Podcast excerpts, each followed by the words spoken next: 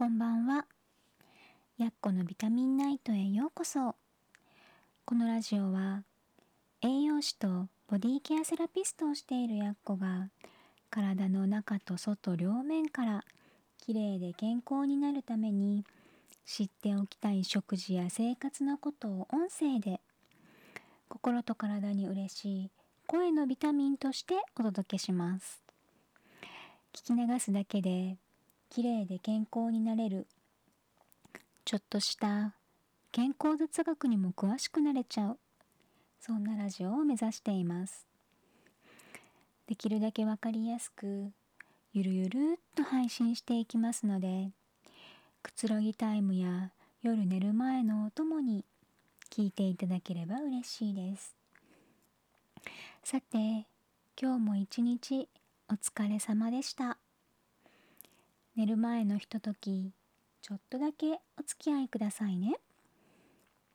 今日はねいただいたレターを2通紹介させてください。と1つ目はねちょっと前にいただいたものなんですけどえっ、ー、と遮光カーテンをきっちり閉めて寝るかどうか毎日迷います。朝になると自動で開いてくれるといいのになというレターです。レターありがとうございます。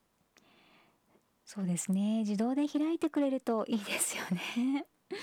うん。まあ、でもね、あの、なかなか普通のお家ではそれはないと思うので、まあ、私だったらですね、あの、遮光カーテンはしっかり閉めて寝ましょうねって言います。というのは、あの、外がね、真っ暗な場所ならいいんですけど、今ってねあのよっぽど民家が少ないところでもない限りの街灯はね夜中中ずっとついてるし24時間営業のお店もねそこら中にあるしと外ってね結構明るいと思うんですよね特に部屋の中の電気を消すと。なので、あのカーテンが遮光じゃなかったりとか隙間開けてたりとかするとのそういうね外の明かりが入ってきてしまって眠りが妨げられてしまうので遮光カーテンは必須だと思ってます。ちなみに私の部屋も遮光カーテンを閉めてます、うん、でまあそうするとねあの朝起きれないっていう悩みもね出てくると思うんですよ。あの外が徐々に明るくなるのに合わせての自然にね目が覚めるのがいい目覚めっていう説があるからなんですね。とこれはね確かにそうなんですよね。うん、本当にこう周りに民家とかも全然ないようなところでと自然にね明るくなってこう目が覚めるっていうのを体験するとめちゃくちゃ気持ちいいので これはね本当にそう思います。でのそれをねじゃあ実際家だとどうすればいいかっていうところなんですけど私はと、まあ、遮光カーテンを閉めて電気を全部消して真っ暗にした部屋で寝てるのでと朝はね徐々に明るくなるライトが目覚ましと一緒になってるものを使ってます。とまあ、設定でいろいろ変えれるんですけど私は1時間かけて真っ暗な状態から徐々に明るくしていってであの明るさマックスまで行ってからあのアラームが鳴るようにできる目覚ましなんですね。うん、でアラームもねあの鳥の声とか水の音とかピアノの音とかねこううるさすぎない感じのあの自然な音が選べるようになっていてあのジリジリ鳴ったりとかねあのピピピピっていう電子音が鳴るよりもあのより自然な目覚めになると思ってます。実はねあの私、まあ、親しい人は知ってるんですけど昔から朝が本当に弱いんですね。うん、で本当にあの今まで目覚ましかけてても何回も止めて寝ちゃうようなこともあるぐらい 朝ダメなんですよ。なのでこの目覚まし手放せないんです。うん、もうこれに変えてから朝こう決まった時間に起きれないってことはないのでこれはね多分壊れてもまた同じものを買うと思います。とねあの泊まりがけでどこかに行く時も持っていこうかなっていつも悩むんですね。まあ、ただ最終的に荷物になるから持っていかないっていうのとあの残念ながら私が使ってるのはと電池も入れれるんですけど動かすのはの電源、うんと、AC, AC アダプターをつけて動かすものなんですね。で電池も入れれるのでそこに入れておけば多分外してもリセットされないんでしょうけど、まあ、どうせ家で使ってるからいいやと思って電池入れずに使ってたらこの間ちょっと動かすために1回抜いたらね全部リセットされたんですよ。うん、なのでね、あのー、これは持っていかずに家に置きっぱなしにしています。うんあの本気でおすすめしたい目覚ましなのでの説明欄にね紹介したツイートを貼っておきますね。はい、で次はねもう一つのレターの紹介です。こちらはね届いたばかりのレターです。毎朝やっこさんのラジオが更新されているのを楽しみにお化粧しながら勉強させてもらってます。特に調味料やお塩の話が心に響き家で使う調味料を偽物ではなく本物の素材で作られているものに全て変えることができました。綺麗に年を重ねて生きるようにこれからも更新を楽しみにしています。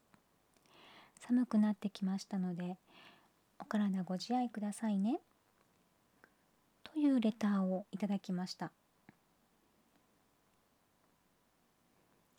ありがとうございます。いやあのメイクしながら聞いてくださってるなんて嬉しいですよね。こう何て言うのかな毎日の生活の中にお邪魔させてもらってる感じになるんですよね。うん、なんかねこれ読んであ更新頑張ろうって思いました。うん、あの本当にねこれ読んで嬉しかったんですよ。私今までの個別対応ばっかりしてきたのでこうやってどんな人が聞いてくれるかわからないところで発信するのって、まあ、しかも音声だけだしねどれくらい伝わるのかなっていう不安もあったんです。うん、そんな中でねこうやってあの毎日聞いてくださって実際に調味料を変えようって行動に移してくれる人が出てきてくれるっていうのはねあの本当に嬉しいです。ありがとうございます。料理を変えるとかねの毎日使う食材を変えるのって結構大変だと思うんですよね。うん、だからあの食事を良くしたいなって、まあ、食事が気になるなって思ったら調味料から変えるのが本当におすすめなんですね。あの調味料ってねあの何度も言うように毎日使うものだしと1回に使う量ってそんなに多くないので1回買えばねそうそうなくなるものでもないんですよね。それにねあのお塩とかの1回舐め比べてみてほしいんですよ。うんまあ、ちっちゃい袋とかでねお試し用みたいなのを買ってもらっても全然いいのでと食塩とか食卓塩とかの塩化ナトリウムばっかりのお塩をもし使っていたならそれとあの自然海塩とかね伝統海塩って呼ばれるいろんなミネラルが含まれてるお塩を、まあ、ちょこっとずつお皿に出して指につけるとかしてね舐め比べてみてほしいなって思うんです。塩化ナトリウムばっかりのお塩っていうのはと何て言うかな尖ってる感じっていうのかな と塩辛いとかしょっぱいっていう風に表現される味なんですよね。うん、であの自然海塩とか伝統海塩の方はとかなもちろん塩辛いしょっぱい味もするんですけど甘かったりとかねちょっとえぐみがあったりこういろんな味が混ざっててと塩化ナトリウムだけのお塩よりも全体的にまろやかな味になってるんですね。うん、これはあの比べてもらったら絶対わかると思います。最近寒いじゃないですか、まあ、特にここ何日かはねあの寒波がやってきてるので寒いのであのうちではねお鍋かせいろの出番がすごく増えてるんですけどせいろで蒸した野菜とかお肉とお魚をあのこういうお塩につけて食べるだけですごく美味しく食べれるんですよ。うん。もちろんねあのいろんなソースとかつけだれをね工夫して食べるのも美味しいし楽しいんですけどと蒸した食材といいお塩ってそれだけでも美味しいので是非やってみてください。ああのせいろはね蒸してそのままお皿にのせて食卓に出せるので本当あの便利でよく使ってます。ちょうどね昨日おとといぐらいにあのツイッターでフォロワーさんとの間でねせいろの話になったんですよ。うん、なのでこうせいろを好